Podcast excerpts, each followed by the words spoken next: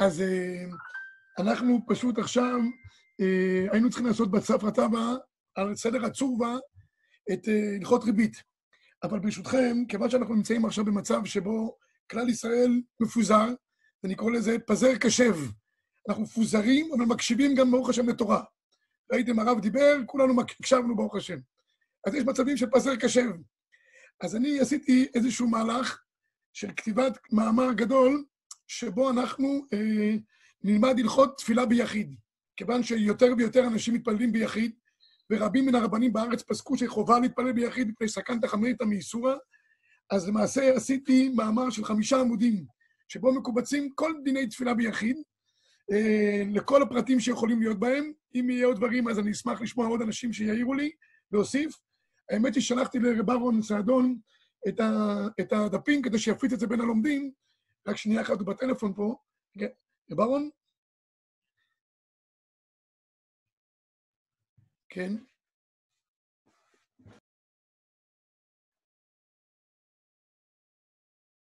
אה, בסדר, רואים אותי יותר טוב? כן. או, עכשיו יותר טוב. אני לא יודע, אולי רב אהרון תוך כדי השיעור ייתן את הדפים. בכל אופן, אני אתחיל בעל פה, פה הדפים נמצאים לפניי, ואם יהיו שאלות, אז אשמח תוך כדי זה גם לשמוע. אני רואה שגם הרב איתנו, אז הרב יענה, ואם אני לא, אם אני לא יודע, אז הרב כמובן יענה. בעזר השם. אז אנחנו ככה, קודם כל לגבי חשיבות של תפילה, תפילה בציבור, כמובן שתפילה בציבור מעלתה גדולה מאוד. אני אצטט את לשון הרמב"ם, הרמב"ם כותב, תפילת הציבור נשמע תמיד, אפילו הם באים והם חוטאים, אין הקדוש ברוך הוא מואס בתפילתם. כמו שהגמרא אומרת מסכת ברכות, אין אני כביר לא ימאס, שהקדוש ברוך הוא מצפה, ולכן זה כמו קטורת שכל התפילה כולה עולה כלפי מעלה. אבל, ובכל אופן, פה צריך לומר שהמחבר, שהוא כתב את לשון תפילה, אז הוא כתב ככה, בסימן צדיק סעיף ט', השתדל אדם להתפלל בבית הכנסת עם הציבור. כל הפויסקים מיד דנים מדברי המחבר. מה זה השתדל? הרי לכאורה, לכתחילה, חובה להתפלל בציבור, נכון. מן הדין לכתחילה חובה להתפלל בציבור. אבל המחבר דייק בלשונו וכתב לשון להשתדל. ההסבר לדבר הזה, כתבו גם האגרות משה וגם המניחת יצחק, הסבר מעניין. הם כתבו שכיוון שהמחבר מביא הרבה מקרים שבהם יש פטור מלהתפלל במניין, אז המחבר לא רצה להגיד שזה חובה באופן אוטומטי, אלא השתדל. אני כתבתי פה במאמר שלעניות דעתי יש פה פשט, פשט אה, אחר קצת.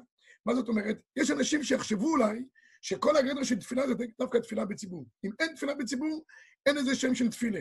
השוויתי את זה לעניין של קורבן ציבור. קורבן ציבור יש לו כללים מאוד מדויקים בהלכה. הזמן, סוג הקורבן והכול. אם זה לא עומד בתנאים ההלכתיים האלה, זה לא נקרא קורבן בציבור. בא המחבר ואומר, אף על פי שתפילות כנגד קורבנות תקנום, אין דין תפילה כדין קורבן בציבור. אדם שמתפלל ביחיד, תפילתו תפילה, נקודה. יש מעלה יתרה להתפלל בציבור, כי הקדוש ברוך הוא שומע את התפילה יותר טוב, אין כביר, לא ימאס. אבל שלא יחשוב אדם שאם אין לו תפילה בציבור, הוא כבר לא צריך להתפלל. אם זה לא בתנאים שראויים, אז ממילא, הנה, אני רואה שאהרון שלח דף מקורות כבר. אז ממילא אין תפילה, לא. באים להגיד לאדם, אומר המחבר, תשתדל לטפל בציבור. זו תפילה מהודרת יותר, אבל זה לא מעכב את האדם שיש לו חובה גם להתפלל ביחיד. עד כאן הפשט הזה בדברי המחבר. מכאן ניגע בכמה דברים מעשיים לגבי תפילה. קודם כל לגבי עניין של תפילה. יש אנשים שמקפידים לטבול לפני התפילה, מעלתם גדולה מאוד. כל הדבר הזה הוא סוגיה במסכת ברכות בדף כ' שמה, לגבי עניין של תפילה, תפילה של בעלי קרעים וכולי. אה, יש כאלה שטובלים בגלל שהם אה, מעוניינים להיות בטהרה יתרה, הכל טוב ויפה. עכשיו לטבול במקוואות, כבר אמרו את זה רוב הפוסקים, זה לגברים, זה ודאי גדר של סכנה, וזה דבר שהוא אה, דבר יתר ומהודר. אז מי שמקפיד בכל אופן לטבול לפני התפילה, המחבר כבר מביא שיש אפשרות לטבול בתשעה קבין. תשעה קבין מים שאדם זורק עליו בבת אחת, מעלתם כמו באיזשהו דין, המחבר מביא את זה פעמיים. גם, גם המשנה ברורה מביא את זה בהלכות תפילה. המחבר מביא את זה בהלכות יום הכיפורים. מעלת הדבר כאילו הוא טבל במקווה. אני רוצה רק uh, להגיד את הלשון של המשנה ברורה בעניין הזה, צריך שישפכו התשעה קבין כל, על כל חלקי גופו, דהיינו שישפכו אותו מעל הראש כנגד ראש גופו ממש, מי שעומד במקלחת, אז הדין הוא ודאי טוב, שני ידיו מונחים כנגד ליבו ברפיון, בפרי מגדים כתב שגם ירטיב קודם כל לכפות רגליו למטה במים, כן? וברגע שהוא שופך את כל uh, גופו, את כל uh, המים על כל גופו, וזה הוא יוצא כאין גדר של טהרה לפני התפילה. כמה כמות מים צריכה להישפך עליו? אז הפוסקים מביאים פה כמה וכמה אפשרויות. יש כמובן שיעור של אה, החזון איש ושיעור של חיים נועה. בעיקרון אנחנו מקובלים, אני קיבלתי מהרב אליהו זצ"ל 12 וחצי ליטר מים, זה נחשב תשעה קבין. יש כאלה שהפסקי תשובות מביא שיש כאלה אומרים ש-17 וחצי ליטר מים, והחזון איש אומר 23 ליטר מים. אז שאדם יישאר בעצמו, כמה זמן הוא צריך לעמוד מתחת למקלחת כדי שישפכו עליו כמות המים הזאת בבת אחת, ובזה הוא גם נחשב כמוכן לתפילה בבחינת החץ בניקיון כפיי, והסובבה את מזבח החרשים. זה לגבי תפילה קודם התפילה. לגבי לבוש בתפילה, המחבר מפרט באריכות בסימן צדיק א' את ענייני לבוש התפילה. אדם בעיקרון צריך לעמוד בתפילה כעומד לפני מלך. צריך לעמוד בצורה מכובדת. אמנם המחבר מביא שם שצריך לשים אזור כדי לחצות בין הלב לבין הערווה, ויש כאלה, המשנה ברורה שם מדבר על עניין של לשים כובע. אנחנו לא נהגנו את כל, ה, את כל הדברים האלה, אבל כן צריך לעמוד בלבוש מכובד. בדרך כלל, כשאדם מתפלל בציבור, הוא הולך בצורה נורמלית. הוא בא כמו, כמו בן אדם לתפילה. אדם מתפלל ביחיד, אז הוא בבית שלו, לפעמים מתפלל עם פיג'מה, כנסיים קצרות, כפכפין, עלי בית, כאלה. רבותיי, אין דבר כזה. גם עמידה בתפילה ביחיד היא כעמידה לפני מלך. ולכן, גם בבוקר, כשאדם מתפלל, גם בערב, זה לא משנה באיזה מצב. כשהוא עומד לתפילת שחרית, מנחה ערבית, לא משנה איזה תפילה, הוא חייב להתלבש קודם, כמו בן אדם, כמו שהוא הולך להתפלל בציבור, ללבוש מנהלים לרגליו, ולעמוד בצורה הכי מכובדת להתפלל. להתפלל בצורה כזאת, כאילו זה דרך ארעי, תפילתו אינה ראויה וזה לא כדבעי. אז נא לשים לב שגם אם זה נעשה בבית בצורה כזאת ארעית, הבגדים לא ארעיים. התפילה היא תפילת קבע מבחינת האדם בעצמו. אם יש שאלות תוך כדי, אני אשמח לשמוע, אם לא, אני ממשיך הלאה. עוד דבר חשוב בעניין התפילה בבית, זה מקום נקי לתפילה. אדם צריך להתפלל במקום שהוא נקי, והיה מחנך הקדוש. אז אה, נקי זה, זה בכמה מובנים. אה, הקדושה היא בכמה מובנים. אחד, שהמקום עצמו יהיה נקי, שלא יהיה בו ריח רע, חלילה. ריח רע, אי אפשר להתפלל מחיצתו, צריך להרחיק 400 ממקום שהריח רע נפסק. ולכן בבית, פעמים, כשברוך השם מסתובבים בבית ילדים קטנים, או ילדים או נכדים, והם מסתובבים עם כל מיני שאריות שיוצאות מגופם, באופנים שונים, אי אפשר להתפלל במקומות כאלה שילדים מסתובבים עם הטיטול עליהם, ובטיטול יש מטען אה, נפץ כבד, באופן כזה או אחר. אז אם אדם מתפלל בביתו, שלא יתפלל בסלון או בחדר ילדים, מקום שילדים מסתובבים, עדיף שיקח איזה חדר צדדי, גם מבחינת הריכוז שבדבר, ובאותו מקום הוא יתכנס לתפילה. אם יש ריח רע, צריך לגרום שלא יהיה ריח רע. אם יש מצב שבו יש ריח רע, מישהו פה שאל שאלה קודם, רק שנייה אחת, אני ראיתי, אם יש, מישהו פה שאל שאלה. אה, תוך כדי שיעור. אם יש ריח רע, אז ריח רע צריך להרחיק אותו, ולכן ראוי להתפלל, אם אדם מתפלל כנגד שירותים, נא לסגור את דלת השירותים. אה, מישהו שאל לגבי טישו, מישהו יכול לשאול את זה בבקשה שכל הציבור ישמע? שאלו פה על הטבילה במקלחת, האם גם לטבילה לכבוד שבת מועילה בדיעבד שפיכת אה, תשעה קבין? כן. וגם על הטוש, שהאם מועיל לתפוס את הטוש ביד לאותה טבילה? אז אה, שני השאלות הן טובות. א', גם בטבילה לכבוד שבת קודש, זה גם יכול להועיל בדיעבד, גם מי שנוהג במקווה, גם מי שלא הולך עכשיו למקווה והוא נוהג כל ערב שבת ללכת למקווה, לא צריך לעשות התרת נדרים, כי בעזרת השם בקרוב בימינו הקדוש ברוך הוא יחזיר אותנו למסלולנו, וכל אחד יחזור למנהגו הטהרה לטבול במקווה. עכשיו, לגבי העניין הזה של אה, תשעה קבין בערב שבת, זה מועיל. מאיפה משמע שזה מועיל? המחבר בערב יום הכיפורים, שמביא שאדם צריך לטבול לטהרתו, אז כל הפוסקים אומרים שם במקום, ואם הוא לא יכול לטבול במקווה, נמצא במקום שאין, גם תשעה קבין בערב יום כיפור מועילים, וכאן אנחנו לומדים שגם בערב שבת זה יכול להועיל. ומן הראוי לעשות ככה, להתכוון ולהתייחד שאדם עושה את זה לכבוד שבת קודש. לגבי העניין של להחזיק את הטוש ביד, עדיף שלא. אם אין ברירה אחרת, זה גם יכול להועיל. עדיף שכל כמות המים תהיה עליו בבת אחת. זאת אומרת שהמים ירדו במקום אחד על כל גופו. אבל אם אין ברירה אחרת, זה גם יכול להועיל. זה לגבי העניין של טבילה במקווה. יש עוד שאלות אה, בעניין? לא. עודד? שאלו, שאלו גם אם הטוש בגובה הצד של האדם ולא מלמעלה ממש, האם מועיל? כל דבר כזה בדיעבד יכול להועיל. עדיף למי שיש לו טוש עומד, שהוא יהיה תחתיו ותחתיו ייפלו המים. כי הלשון של המשנה ברורה, שמן הראוי שכל המים ייפלו עליו בבת אחת. אני אקרא את הלשון של המשנה ברורה, שישפכו על כל חלקי גופו. דהיינו שישפכו מעל ראשו כנגד גופו ממש. כך צריך לעשות לכתחילה. אז מי שיכול לעשות בצורה הזאת, גם ברוך יהיה. מי שלא יכול, כל מצב שבו בסופו של דבר, אני רק רוצה שהציבור יבין, הלכות תפילת גברים אינה הלכות תפילת נשים. נשים כמובן, הדבר הזה בשום אופן לא יכול להועיל להם, בשום צורה. היא לא טובלת במקווה, לא עולה מטומאתה לטהרתה, שלא יהיה פה בלבול חס ושלום. כל העניין פה לטהרת גברים. אז מה שאדם יכול לעשות ולהיות קרוב למה שאמרתי, תשעה קבין, גם ברוך יהיה. מה שהוא לא מצליח לעשות בדיוק, העיקר שיכוון, בזה אנחנו הולכים כדעת הרמב"ם בסוף הלכות מקוואות, שיהיה לו מי הדעת הטהורים. אם דעתו טהורה, הוא מכוון לשם שמיים, גם ברוך יהיה. נחזור חזרה למקום אה, שיהיה מקום נקי לתפילה, אז אה, כמו שאמרתי, מקום שתינוקות מסתובבים עם טיטולים, ראוי או להחליף אותם קודם, או להתפלל במקום בפני עצמו. אני רק חייב להגיד, נקודה, שבאמת מסתם ככה ראוי, תכף אני אדבר על זה, שאדם ייחד במקום לתפילה, ומקום הזה הוא, הוא סטרילי, אין בו לא, לא שירותים בקרבתם עם ריחות רעים, ולא תינוקות שמסתובבים שם, ואז זה הרבה יותר פשוט. לפני שניגע במקום קבילת עצמו, אני רוצה לגעת בעניין זמן התפילות.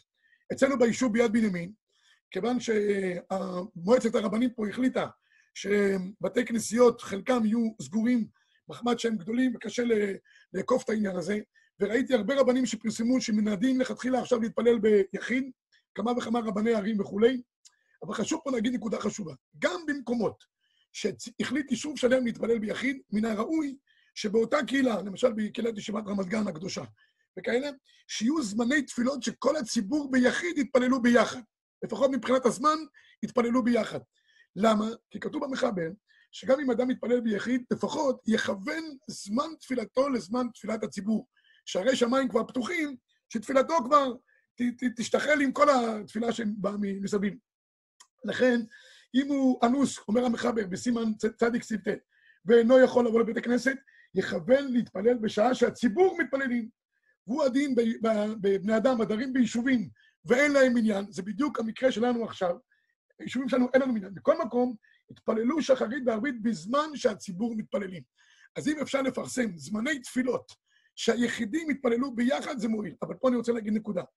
עיקר הזמן שהציבור מתפללים ביחד, אפילו ביחיד, זה יחיד ויחד, זה עניין תפילת שמונה עשרה. זאת אומרת, אם יתפרסו שחרית בשעה שבע וחצי, אבל אחד מגיע לשמונה עשרה, תוך חמש דקות, עליו נאמר, ותפילתם מהרה באהבה תקבל ברצון. ואחד מתכוון להתפלל שמונה עשרה, כי הוא טוען שלא לימדו אותו קרוא וכתוב בכיתה א' כדבעי. אז הוא, הוא לוקח לו להגיע ל-18, 45 דקות, אה, כמו שקורה אצלנו בישיבה בשבת בשחרית, ברוך השם. אז בקיצור, לא, לא עשינו שום דבר מיוחד. צריך שיהיה איזשהו מצב שבו יתחילו זמן תפילה ביחד, והכוונה היא זמן תפילה ביחד, שהתפילה ב-18 תהיה ביחד. כי עיקר העניין של תפילה בציבור זה עניין של 18, שכל הציבור מתפללים יחד 18. לכן מן הראוי באותם יישובים, שאותם רבנים שמפרסמים זמני תפילות, שיפרסמו פחות או יותר זמן תפילה בציבור ביחד, הכוונה היא תפילת 18. עוד נקודה חשובה שאני רוצה להגיד. הרב, יש פה כמה שאלות, הרב רוצה לענות עכשיו או אחר כך? אני אשמח. כן, כן, בוא, מעניינה דיומה, כן. אז אה, שאלו האם הרב פוסק שבמצב הנוכחי צריך להתפלל ביחיד, האם להורות כך לציבור שעדיין מתפללים במניין?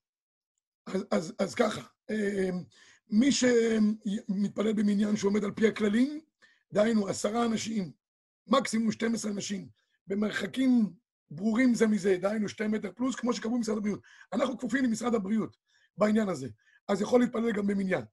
מי שבתי הכנסת שם לא מקפידים על הכללים, ויש לצערנו הרב ציבורים שלמים שלא מקפידים על העניינים האלה, ויש פה סכנתא חבירתא מאיסורא, שלא ילך להתפלל באותם מקומות, שיתפלל ביחיד, על פי מה שאנחנו מורים לו עכשיו, בצורה מסודרת, בעזרת השם תפילתו תתקבל ברצון, כי הוא שומע להלכה.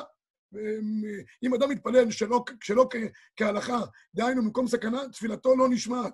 זה המצווה הבאה בעבירה. אם, אם אנשים מצטופפים ובאים ציבור גדול, אז איך תפילתו תשמע? זה צריך שיהיה אדם שיעמוד בכללים של התפילה, שתפילתו תשמע. אז אם אדם מתפלל במקום שאסור לו להתפלל, יש במחבר כתוב, להתפלל במקום ליסטים, חיות רעות, שאסור לו להתפלל באותו מקום בציבור. אז הוא, התפילתו, לכן כל אחד יראה מה קורה במקומו. אם הכללים נשמרים, שיתפלל בציבור. גם, גם תפילה בציבור צריכה לראות תפילה עכשיו מהירה. הוציאו כמה וכמה כללים, שיתפלל ב-18 בקצרה, אה, קצר, לא להאריך בתפילה יותר מדי, להתפלל לעוף מאותו מקום, שלא להיות בציבור יותר מדי ביחד. המצב הוא מצב סכנה. מי שרוצה לדעת כמה מצב סכנה, שיעיין בדברי מורנו ורבנו הרב יהושע, ויבין עד כמה אנחנו נמצאים בסכנה.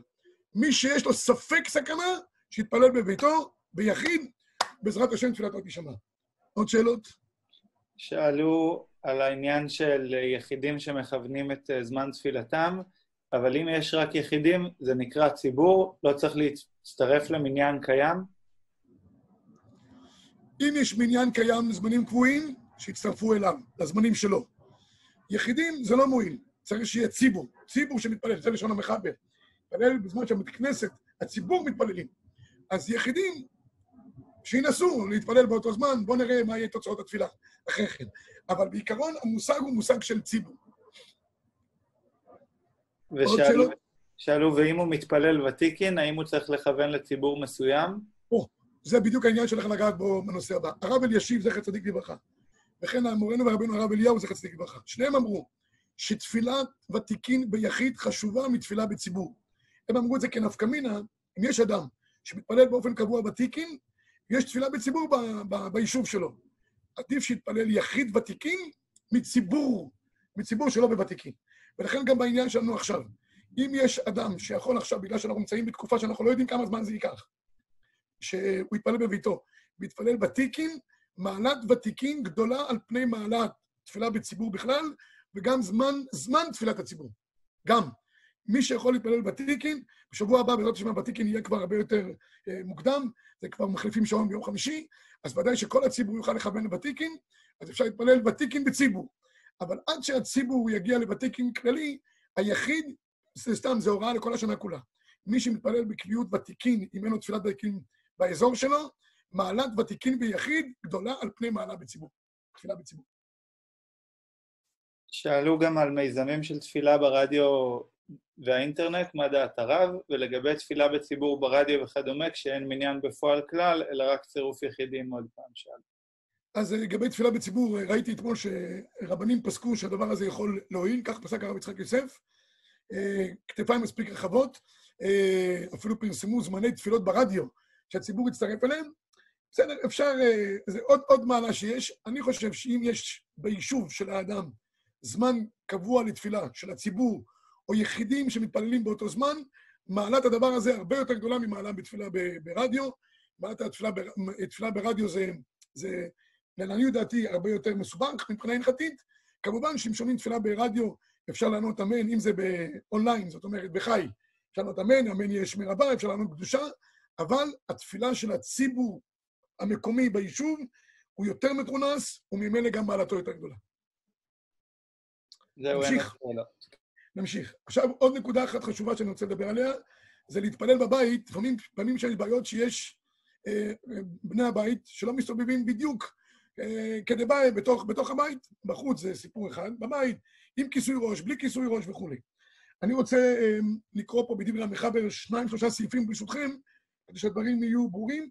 אני מקדים ואומר, לכן רצוי שאדם יתפלל בחדר סגור, שבו הוא מתייחד לתפילה, אין בעיות של ריח רע, אין בעיות של מראה ערווה, והוא מייחד מקום לתפילתו. אבל מי שאין לו, וברוך השם בני הבית מרובים ומסתובבים לכל בני הבית, אז הדברים אמורים כלפיו. המחבר בסימן עיני בכל קריאת שמע כותב כך: טפח מגולה באישה במקום שדרכה לכסותו, אפילו אשתו, אסור לקרוא קריאת שמע כנגדה. כשאני אומר קריאת שמע, הכוונה היא כל דבר, קריאת שמע, תפילה וגם אפילו דברי תורה. עכשיו, שיער של אישה שדרכה לכסותו אסור לקרוא כנגדו, אפילו אשתו, אפילו בתולות שדרכה נלך פרועות הראש, אבל בתולות מותר. זאת אומרת ככה, כל מה שאישה צריכה ללבוש בצניעות, אם אישה בבית מרשה לעצמה ללכת בצורה אחרת, כל אחד לפי, לא ניכנס כרגע לעניינים האלה, אדם אסור לו לקרוא קריאת שמע ולהתפלל כנגד מקומות מגולים של אישה. בין אם זה אשתו, בין אם זה בנותיו. זה דבר שהוא uh, פשוט. אז מה, מה עושים במקרה כזה? הוא הדין לגבי שמיעת קול. אם, אם יש מצב שיש קול באישה הרבה, ואישה שרה תוך כדי הזמן שהוא מתפלל, גם אסור לו להתפלל, המלכה בכותב מפורש, שתיזהר משמיעת קול זמר אישה בשעת קריאת שמע. אפילו אשתו, אפילו בקול הרגיל בו בעינו הרבה, כן? ואסור גם לקרוא כנגד דבר, אפילו שעובדי כוכבים, גם כנגד תמונות כמובן, שכל זה כמובן, אני אקבל עוד דברים אסורים, הכוונה היא שטבח באישה, כל הדברים האלה אסורים. אם אדם נמצא במקום שאשתו נמצאת לידו ואין לו לאן להימלט כשהוא רוצה להתפלל, אז המחבר כותב כך, העניין הוא להחזיר את פניו ממנה. או שיעצום את עיניו, או שהוא בלילה, או שהוא סומה, מותר לקרוא דבריית על הרחמנה, והוא לא חזילה. אז כאן הפוסקים אומרים באופן עקרוני, שאם אדם עוצם את עיניו, עדיף, שאני לא אביא פה את כל מחלוקות הפוסקים שיש, עדיף שאדם יתפלל לכיוון אחר, שיטה את גופו, שלא יהיה כנגד הדבר שבערווה. אבל אם בלתי אפשרי, אז כמו שאומר המחבר, כך גם הפוסקים, אשכנזים מחברים בזה יותר, אם הוא עוצם את עיניו והחזיר פניו ממנה, אלה שני הדברים. החזיר פניו ממנה, ועצם את, או שעצם את עיניו, אחד מהם גם יכולים להועיל. אם זה שניהם ביחד, עדיף. או אם זה בלילה שהוא סומה, למה? כי בראיית על הרחמנה את כל, את כל העניין הזה. אני חייב להגיד פה עוד נקודה אחת חשובה, שזה נפקא מין על הבית. זה לגבי להתפלל כנגד דבר שבערווה. כשהיינו מתפללים אצל מורנו ורבינו הרב אליהו, זכר צדיק לברכה, ולא פעם התפללנו איתו בביתו, הרב היה מקפיד להוריד כל תמונה שיש בה צורת אדם. גם אם זה היה רבנים, הבן איש חי היה תלוי שם וכולי, לפני התפילה הרב היה מקפיד להוריד את התמונות, פיזית, היה מוריד את התמונות, גם אם היה מראה או כל דבר אחר שאדם יכול להשתקף ממנו בועתו, הרב היה מקפיד לא להתפלל לא כנגד מראות, לא כנגד צורתו של האדם ולא כנגד תמונות. אז אני חושב שהדבר הזה מן הראוי, בגלל עניינים שונים, גם בנגלה וגם בנסתר, וראוי לנהוג את ההנהגה של אה, מורנו ורבנו הרב אליהו רצה. עוד נקודה חשובה לגבי העניין של מקום לתפילה. כידוע, אדם צריך לקבוע מקום לתפילתו. כמו שאברהם אבינו עשה, וישכם אברהם בבוקר, אל המקום אשר עמד שם, מכאן למדו שאדם צריך לקבוע מקום לתפילתו, וכל הקובע מקום לתפילתו, אלוקי אברהם בעזרו. זה בדרך כלל בבית כנסת, אדם צריך להשתדל שיהיה לו מקום קבוע. כמו שבבית כנסת אדם צריך להיות מקום קבוע, כך למי שמתפלל בביתו, שיתפלל במקום קבוע. אם עכשיו מתפללים בבית שחרית מנחה ערבית, שיקח לו איזה סטנדר, הישיבה חילקה סטנדרים, מי שלא קיבל יכול לתרום לישיבה, יקבל סטנדר, ישים את זה באיזה מקום בבית, ושם הוא היה מתפלל. מספרים על רב חיים מבריסק, יחזל כברכה. רב חיים מבריסק, הרבה פעמים, בגלל שהוא היה אחוז מאוד בלימוד שלו, אחוז בלימוד, הוא היה, כל, כל גופו היה בתוך, ה, בתוך העיון, אז הוא היה מאבד את התפילות במניין, בקהילתו, בישיבתו שם. אז היה לו מקום קבוע לתפילה בביתו, כך מספרים. ופעם הגיע איזה עני אחד, וידוע שרב חיים זצ"ל היה מארח הרבה עניים, גם בשעת המגפות, גם בשעת המלחמות.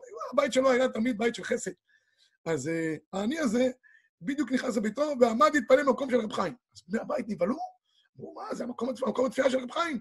אמר להם, רב חיים, זה שאני נותן לו להתפלל שם, תפילתי תתקבל גם במקום אחר, לא פחות מהתפילה במקום קבוע. ככה מספרים על אבל בכל אופן, מי שלא מסתובבים לו הרבה עניים בבית, שיקבע מקום קבוע לתפילתו. שיבדוק לפני כן שאין שם תמונות, אין מקום של שריח רע, אה, בני הבית לא מסתובבים שם, כך גם תפילתו תהיה יותר בכוונה, כי בדרך כלל אנשים בבית, תפילתם יותר מהירה. בבית הכנסת יש זמן, כבר ממילא הוא תפוס, סגר עליהם המדבר, אז הוא, אז הוא, מה, הוא מתפלל בנחת, מתפלל ב... אבל בביתו יש עוד הרבה דברים לעשות. אז מן הראוי שאדם, גם בביתו, יעשה את התנאים הכי נוחים, לכוון את ליבו יותר מאשר בבית כנסת רגיל, כי בציבור קל יותר לכוון, ביחיד יותר קשה לכוון, שלא יהיו עוד מניעים ומפריעים מסביב שיפריעו לו לכוון. זה, זה, זה בעניין, סליחה, של מקום קבוע לתפילתו. עוד נקודה חשובה... יש עוד כמה שאלות. בבקשה. אז שאלו על האם מותר לברך ברכת כהנים בכל הדרכים האלה שעשינו, של... ודאי שלא. כדי לברך ברכת כהנים צריך שיהיו עשרה מכונסים במקום אחד. אין ברכת כהנים. אפשר להגיד ברכת כהנים אחרי אה, ברכות התורה, זה דבר טוב. אבל, אבל ברכת כהנים כברכת כהנים לא מועיל. גם, גם לא בווידאו, גם לא בזום, עם כל הטכניקות. כהנים צריכים להיות מכונסים במקום אחד ברור. שאלו גם אם יש מניין של uh, עשרה, איך התנהגו בקריאת התורה, הכוונה קרבה של בעל הקורא והעולים. אין, אין, אין, אין מצב כזה של קריאת התורה. רבותיי, אני רוצה להזכיר פה משהו באופן ברור. יש מושג שנקרא דבר שבקדושה. כל דבר שבקדושה חייבים שיהיה לו גדר של מניין. לכן, כדי להגיד קדיש... לא, הרב, התכוונו פה לאותם עניינים מותרים של אה, עשרה ושנים עשרה אנשים שהם כן אה. קוראים בבתי הבנתי. אני אגיד לגבי הדבר הקודם. כל דבר שבקדושה, כמובן, אם לא מכונסים ביחד פיזית, לא אומרים שם קדיש, קדושה וכולי. גם הרדיו, שמשדר את התפילות, הוא מסתובב ומשדר תפילות עם שיש שם עשרה אנשים מכונסים. לאלה שצריכים, אה, שכן מתכנסים לתפילה, דרך אגב, תרומות אפשר להביא גם ביחיד. אם אדם רוצה לתרום גם בלי שאלה לתורה, כאילו עולה לתורה גם, גם טוב. אני אגיד אולי נקודה אחת בעניין הזה, שבת הקרובה, מי שיתפלל בביתו ביחיד, כי הוא בבידוד, או ב... או ב... או ב... ב... לא יוצא מביתו כי אין מניינים, אז לפחות שיקרא בין שחרית למוסף את, ה... את הפרשת שבוע מתוך החומש. גם זה מיועיל. יכול לעשות אז שניים מקרא ואחד תרגום, זה גם מצוין. זה הזמן הכי טוב, הכי נוח, לעשות שניים מקרא ואחד תרגום, אפשר לעשות את זה גם בנחת, לא צריך את כל הקולות ההלכתיות שעושים את זה תוך כדי התפילה, קריאת התורה בכל שבת. עכשיו נחזור לעניין עצמו. מי שעולה לתורה, צריך שיהיה בעל קוירא וסמוכים מימינו ומשמאלו, שירחיקו כמה שהם יכולים יותר להרחיק. גם אם המשליח ציבור יש לו איזו מסכה על פניו, כי קראנו אור פניו, כי הוא קורא בתורה, זה בסדר, זה לא, זה לא מעכב, זה לא חוצץ, אין שום בעיה, אבל שיעמדו כמה שיכולים יותר במרחק, אבל שיראו כסמוכים אליו. ככה ההלכה, שבעל קוירא יהיה סמוך עליו מימין ומשמאל, כמובן בתנאים הנדרשים ההלכתיים, העיקר לא להיכנס לדבר סכנה חס ושלום. עוד שאלות? אה, שאלו על העניין של דברים שבקדושה, אבל הרב יצחק יוסף פסק לאבלים במצב שלנו, שאפשר לומר קדיש דרך וידאו. אז אה, כן, שמעתי את הפסק הזה, כבר דנו בזה רבים וטובים אה, קודמים. אם הרב יצחק פסק, אז פסק, והוא טען שזה יכול להצטרף. מה שהוא פסק, קטונתי, ואפשר לעשות כפסיקתו כמובן. שאלו ותיקין ביחיד למי שמתפלל קבוע מול השלמת מניין כאשר אין מניין בלעדיו. מה, מה הדין? מה הדין? זו שאלה כללית אה, שנמצאת בפוסקים. האגרות משה דן בזה באריכות גדולה מאוד, לגבי העניין של תפילה בציבור לפני הנץ או אחרי הנץ, אה, לעומת תפילה בנץ. אז מי שיכול להתפלל בנץ ורק להשלים מניין אחרי כן, הפוסקים אומרים מפורש, כך כתוב בשי ישראל גם, שיתפלל בנץ ואחרי זה ישלים מניין. מי שבסופו של דבר זה ציבור שבסוף, אם יתפללו ביחיד, לא יהיה תפילה בציבור, אז הפוסקים אומרים שעדיף במקרה כזה שיגרום לציבור להתפלל בציבור, והוא לא יתפלל ב, ביחיד. כי אם זה עניין של ציבור, שבסוף הם יתבטלו מתפילה מציבור, והוא ירוויח את התפילה ביחיד בנץ, שיצטרף עמהם אפילו שלא, תשאל, תשאל, לפני הנץ, בניין פועלים, או אחרי הנץ, ככה נראה לי, לעניות דעתי כתבתי את זה גם בצורבה, בהרחבה, עדיף אחרי הנץ. אה, בתפילה בציבור מאשר לפני הנץ. אם אין ברירה ויש מניין פועלים וצריך להשלים להם, אז כך כותב גם הרב עובד יוסף בחוות דעת, שיתפלל מניין פועלים לפני כן, אם אין ברירה אחרת. אבל כמו שאמרתי, לעניות דעתי, עדיף אחרי הנץ בציבור. תודה. נמשיך הלאה, רבי ישי. עוד נקודה אחת חשובה, בעניין של תפילה ביחיד בבית. הרבה פעמים בתוך תפילת היחיד בבית, אדם יש לו כל מיני טרדות. זה לא בית כנסת, בית כנסת אדם עומד מול ארון הקודש, והוא מכוון תפילתו כדבעי. בבית יש טרדות. יש לו את הטלפון, פתאום מצלצל לו, כי בדרך כלל מן הראוי לא להביא טלפונים, לא בתי מדרש ולא בתי כנסיות. אוי לו למי שמביא טלפון לתוך בתי כנסיות, ויש צלצולים באמצע, והוא מטריד את הציבור וטורד תפילתם. עוונו יישא, ממש. באמצע שמונה עשרה פתאום איזה צמצול שיש, וכל הציבור מסיח דעתו. חמור ביותר מה שהוא עושה, מכשיל את הרבים, הדבר הזה. אולי יש כאלה שמביאים את זה כלוויים, להכין לקראת שירת הלוויים תהיה במקדש, אבל לא, לא צריך להזדרז עד כדי כך. קודם כל שיבנה הבית, אחרי זה נעשה ניגונים. בכל אופן, אה, בביתו של האדם יש הרבה פעמים שיש טרדות. אדם לא יתפלל בסמוך למחשבים, ולא יתפלל בסמוך לטלפון שלו, כל הדברים האלה שמים מחוץ לאותו מקום שהוא מתפלל. כתוב במחבר, אני רק רוצה לקרוא את הלשון של המחבר, כשהוא מתפלל, לא יאחז תפילין בידו, ולא ספר מכתבי הקודש, ולא קערה מלאה סכין ומראות בכיכר, מפני שליבו עליהם שלא ייפלו ויתערב ותתבטל כוונתו. המחבר אומר, צריך לעשות המקסימום שיהיה כוונה מכוונת. כל דבר שיכול להסיח דעת, אסור. לולב, אומר המחבר, התירו, כמנהג הירושלמי שמביא, שמותר לאכול את הלולב בידו, כיוון שהאחיזה היא מצווה, אינו נטרד בשבילה. הוא הדין לגבי סידור. אבל שבר דברים אחרים שיכולים להטריד את האדם, לכן אם יש אה, רדיו שפתוח ברקע, שיסגור אותו, זה מסיח דעת. יש מחשב שפתוח, לא יודע, הטלפון שלו פתאום מזמזם ומצלצל.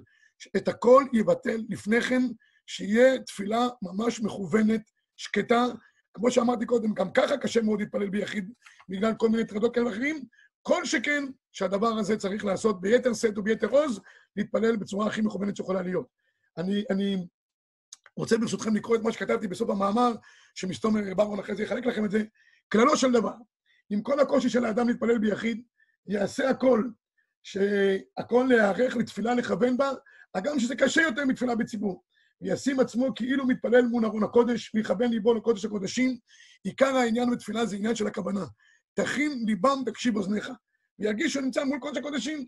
ובכך יתקבלו תפילותינו ברצון, והמתפלל בכוונה תפילתו נשמעת, ומובטח לנו, כך אומר גם הרמב"ן בסוף האיגרת שלו, שמתפלל בכוונה גדולה, תפילתו נשמעת. אנחנו צריכים עכשיו תפילה בכוונה הרבה יותר גדולה, כי כל תפילה עכשיו זה קללה לציבור. בדרך כלל אדם מתפלל על, על, עליו, זה בתוך 18.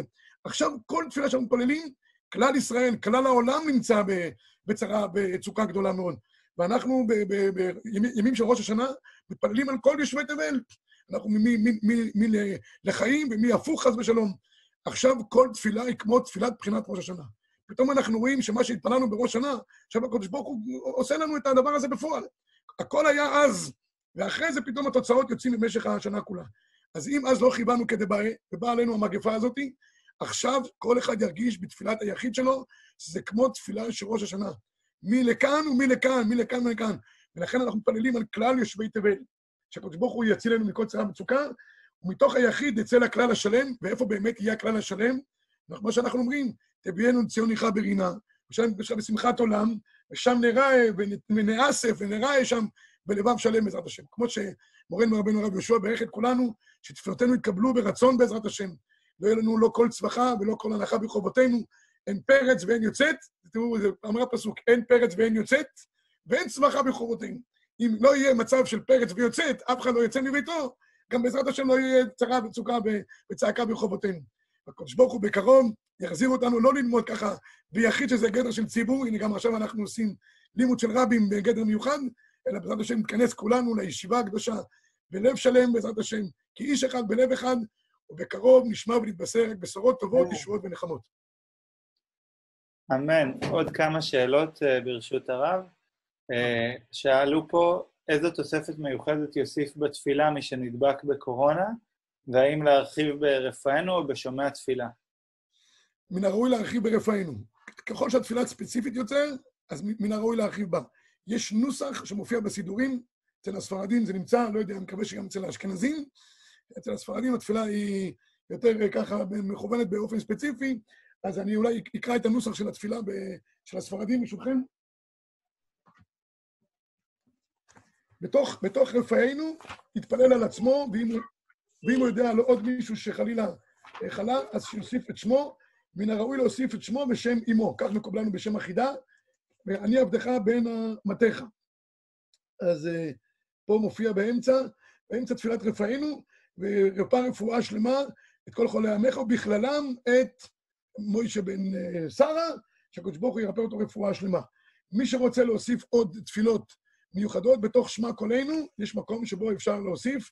זה מופיע בדרך כלל לתפילות שאנחנו מתפללים ביחיד, לפני ומלפניך מלכנו וכמה תשיבנו, אדם יכול להתפלל על בני ביתו ועל פרנסתו ועל כלל, כלל ישראל, שקדוש ברוך הוא יוצא אותנו בעזרת השם להוראה ולרווחה. עוד שאלות. שאלו, האם יש יתרון להתפלל ביחיד בבית כנסת כאשר אין שם אף אחד? ודאי. המחבר כותב במפורש שגם מי שצריך להתפלל ביחיד, מן הראוי לכתחילה שיתפלל בבית הכנסת. גם שם התפילה יותר מכוונת, פחות טרדות, וגם מקום שהציבור מתפללים הוא ספוג בתפילה, אז המקום גורם. ולכן המחבר כותב במפורש שמי שיכול להתפלל ביחיד בבית הכנסת, שיתפלל ביחיד בבית הכנסת, פשוט. שאלו האם, אה, מה לגבי תחנון ביחיד, גם בשני וחמישי, להגיד את כולו? אפשר, אפשר להגיד תחנון, וצריך להגיד תחנון בימים האלה בטח, שם יש גם תפילות על כל המצב כולו, מי ששם לב, אבל בכל אופן, לספרדים שאומרים כן, מלך יושב על כיסא רחמים, י"ג מידות, אפשר לומר אותם בניגון ובטעמים. אם אדם אומר את זה בניגון, להגיד את זה רגיל, אסור, זה דבר שבקדושה. אם זה, אומרים את זה כמו שאומרים בישיבות רגיל ככה, אז זה דבר שבתוסך עשרה. אבל אם הוא אומר את זה בניגון, אפשר לומר גם י"ג מידות של רחמים. כן, מלך יושב רחמים, כיסא רחמים לספרדים, ודאי אפשר לומר. לא צריך מניין. המניין צריך רק לי"ג מידות, כמו שאמרתי, בניגון ובטעמים, אפשר לומר, גם יחיד יכול לומר אותו. שאלו לגבי דין טבילה במקווה, האם יוצאים ב-40 נטילות ידיים בדיעבד? יש מי שכתב את הדבר הזה, אבל זה עניין שבסוד יותר, אני לא יודע להגיד. יש מי שכתב שגם 40 אה, פעמים יכול להועיל, לא, לא, לא מקובלנו, לא, לא הביא, המשנה ברורה לא הביא את זה וגם לא, לא מופיע. הפוסקים הקלאסיים. שאלו מה לגבי אדם שיושב שבעה, האם להשתדל להתפלל במניין ולומר קדיש, או שאף על פי כן יתפלל ביחד. אם הוא מתפלל במניין בתנאים שאמרנו קודם, דהיינו שיש מרחק בין, ה, בין המתפללים, עדיף שיתפלל בציבור. אם זה בלתי אפשרי, אז שיגביר עוד משניות וצדקה לעילוי נשמת הנפטר, ויתפלל ביחיד. סוף דבר, גם אה, נשמתו של הנפטר יהיה לה נחת רוח, אם יקיימו את ההלכה ובני ביתו יישמרו. ואם חלילה הוא לא עושה כדבעי, אז עושים סבל הנשמה. אין, אה, אין עוד שאלות uh, בצ'אט, אולי מישהו רוצה לשאול... Uh, ב... מישהו רוצה לשאול, רבי סאי? ברוך השם. אם אין שאלות, אז, אז uh, רק כשנתפלל, הרב יברך אותנו, ש, שנזכה. הרב. אין דברים אחר המלך. כל מה שהרב ברך, אנחנו עונים אמן. שנזכה בעזרת השם באמת, כולנו, גם עם מורים רבנו, כל הציבור כולו, כוח הציבור, אין, אין מנתו יותר גדולה, להתכנס בקרוב בימינו, עין בעין נראה אחד את השני, וגם בשוב השם ציון בעזר השם. יישר כוח גדול יישר כוח גדול. תודה רבה, רב. שבת שלום. הרב אלגזי. כן? עד שיש לנו רב ספרדי, יעשה לנו מי שברך כמו שצריך. טוב, נעשה... כתוב בסרבין הקטן ומסרבים לגדול, אורי שמחזיק כל כך הרבה תורה בעם ישראל, הוא גברא רבא, אז אני לא יכול לסרב. מי שברך אבותינו קדושים, אברהם, צלם, יעקב, משה ואהרון, דוד ושלמה, הוא יברך ויחזק כל החולי קורונה בעזרת השם, שבעזרת השם במהרה ירפאו ברפואה שלמה בעזרת השם. אמן. בין החולים הקשים. חוץ מאיראן. חוץ מאיראן. חוץ מאיראן, אני מדבר על כלל ישראל. כן, אני מדבר על חולי כלל עמך בית ישראל, אני מדבר. אנחנו, תפילתנו כלפי... הם שיתפללו, הקדוש ברוך הוא ישמע גם, אבל זה משהו אחר. אנחנו מתפללים כלל. כל חולי עמך בית ישראל, שקדוש ברוך הוא ירפא אותם רפואה שלמה, רפואת הנפש, רפואת הגוף. עכשיו לא צריך רק רפואת הגוף, אלא גם רפואת הנפש, שנזכה בעזרת השם, שכל אחד בביתו, אם הוא בבידוד, או בהסגר, או במקום אחר, שקדוש ברוך הוא ירפא אותו גם רפואת הנפש, שקדוש ברוך הוא יביא שמחה לארצנו, ששון לעירנו בעזרת השם, ולא יישמע כל צווחה והנחה בכל מחוזותינו. ומתוך כך, בעזרת השם, נשמע ונתבשר בשורות טובות, ישועות, כל אחד יגביר את תפילתו ואת תורתו, ובזכות זה הקדוש ברוך הוא יוציא אותנו מצרה לרווחה, מאפלה לאורה ומשעבוד לאור גדול, ונאמר אמן כן יהי רצון. אמן. אמן. ברוך. אמן, אמן.